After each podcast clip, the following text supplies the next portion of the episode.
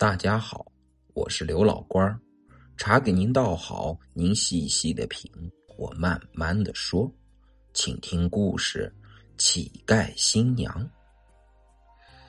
清朝光绪年间，广济县薛家村有位薛员外，他年过花甲，家产万贯，膝下却没有一儿半女，为了有个后人养老送终。继承香火，他真是动足了脑筋。这不，这段时间他竟然又打起了家里一个丫鬟的主意。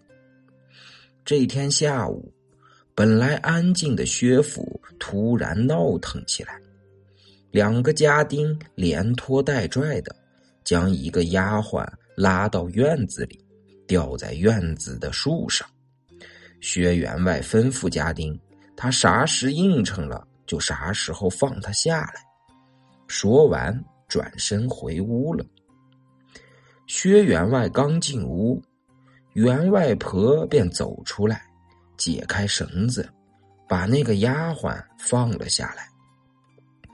薛员外在屋里听到响动，急忙走了出来，见员外婆放下丫鬟，十分恼怒。喝令家丁再把丫鬟捆上。那丫鬟一听，拔腿就跑，眨眼功夫便冲出了薛家的高墙大院。薛员外连忙带着家丁追出来，那丫鬟像只燕子，不一会儿就跑出村子，跑上了村外梅川河边的官道。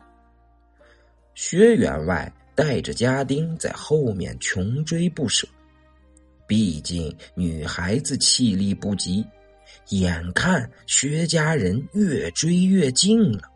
这时，前面突然来了一顶官轿，丫鬟见了，不管三七二十一，往前猛地一窜，一下子钻进了官轿。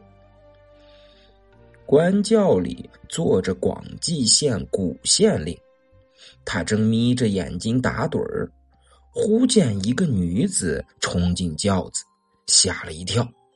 定睛一看，这女子有点眼熟，原来他数次到薛员外家做客，见过这个丫鬟，这才定下心来，问道。你不是薛家的丫鬟吗？这是干什么？丫鬟喘着粗气说：“大人救我！”古县令眨巴下眼睛，想到姓薛的那家伙是这方圆几十里的首富，连个后人都没有，那万贯家产好歹得有个着落。现在帮这丫头一把，没准以后就是颗有用的棋子。这时，薛员外带着家丁追了上来，一见是古县令的轿子，顿时放下心来，喊道：“大人，我家丫鬟跑到你轿子里了。”古县令把头伸出轿外。故意拿腔捏调的说：“哟，这不是薛员外吗？你们几个大男人，把一个小丫头撵得满天飞，唱的是哪一曲啊？”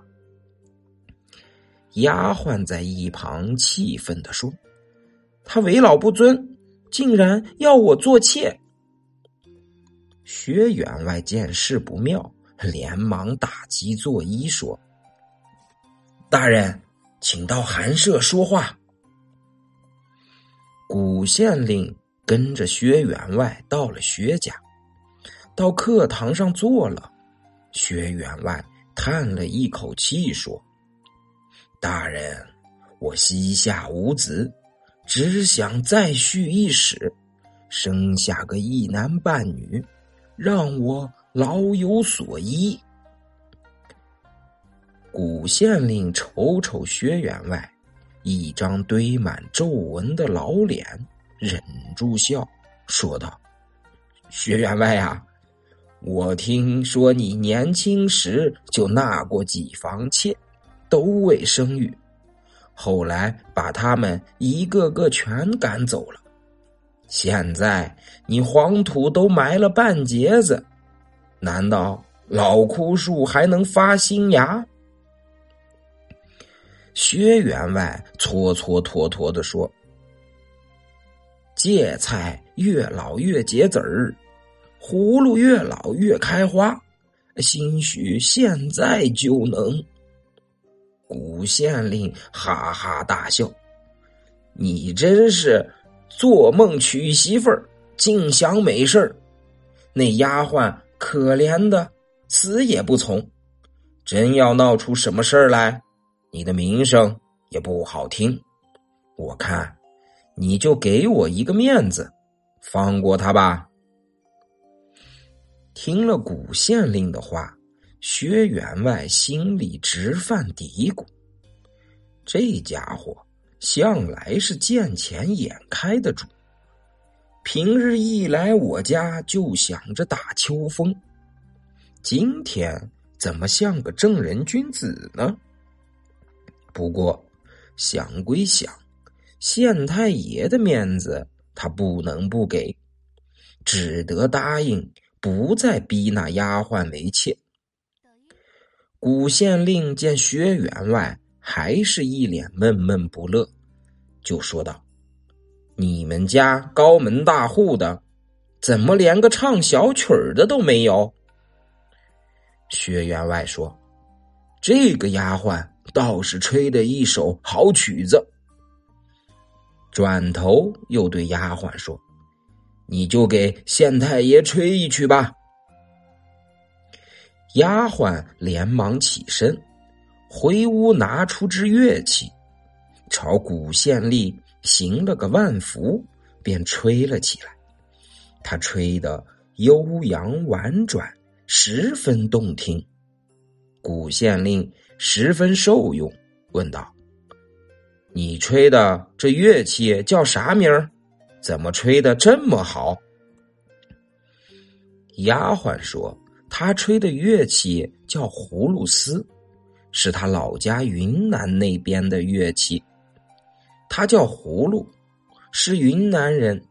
从小死了母亲，他父亲受到当地土司欺压，无法栖身，就用背篓背着葫芦离开云南，一路上靠吹葫芦丝讨口饭吃。这样一年年过去。葫芦渐渐大起来，也跟着父亲吹起了葫芦丝。去年十七岁的葫芦跟着父亲来到薛家村，薛员外把葫芦妇女留下了，让他们一起吹葫芦丝。吹一曲赏一个铜钱，一上午吹完，薛员外仍觉得不过瘾。让他们下午接着吹。想不到葫芦的父亲吹着吹着，突然倒在地上，再也没能起来。葫芦跪下求薛员外赏一口棺材。薛员外答应了，但同时给了葫芦一张卖身契。葫芦在卖身契上摁下手印。从此成了薛家的丫鬟。葫芦在薛家住了一年，长得越发水灵，真是女大十八变。薛员外见了，忍不住动起了歪心思，想纳她为妾。葫芦却宁死不从，送走古县令，薛员外。又为子嗣的事生起了闷气。员外婆走过来说：“老爷，我们还是找一位义子吧。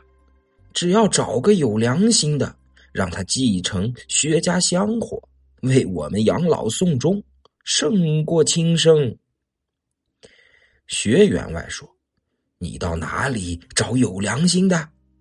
良心又不会贴在脑门上。”你怎么看得出来？”老太婆说：“我有个法子。”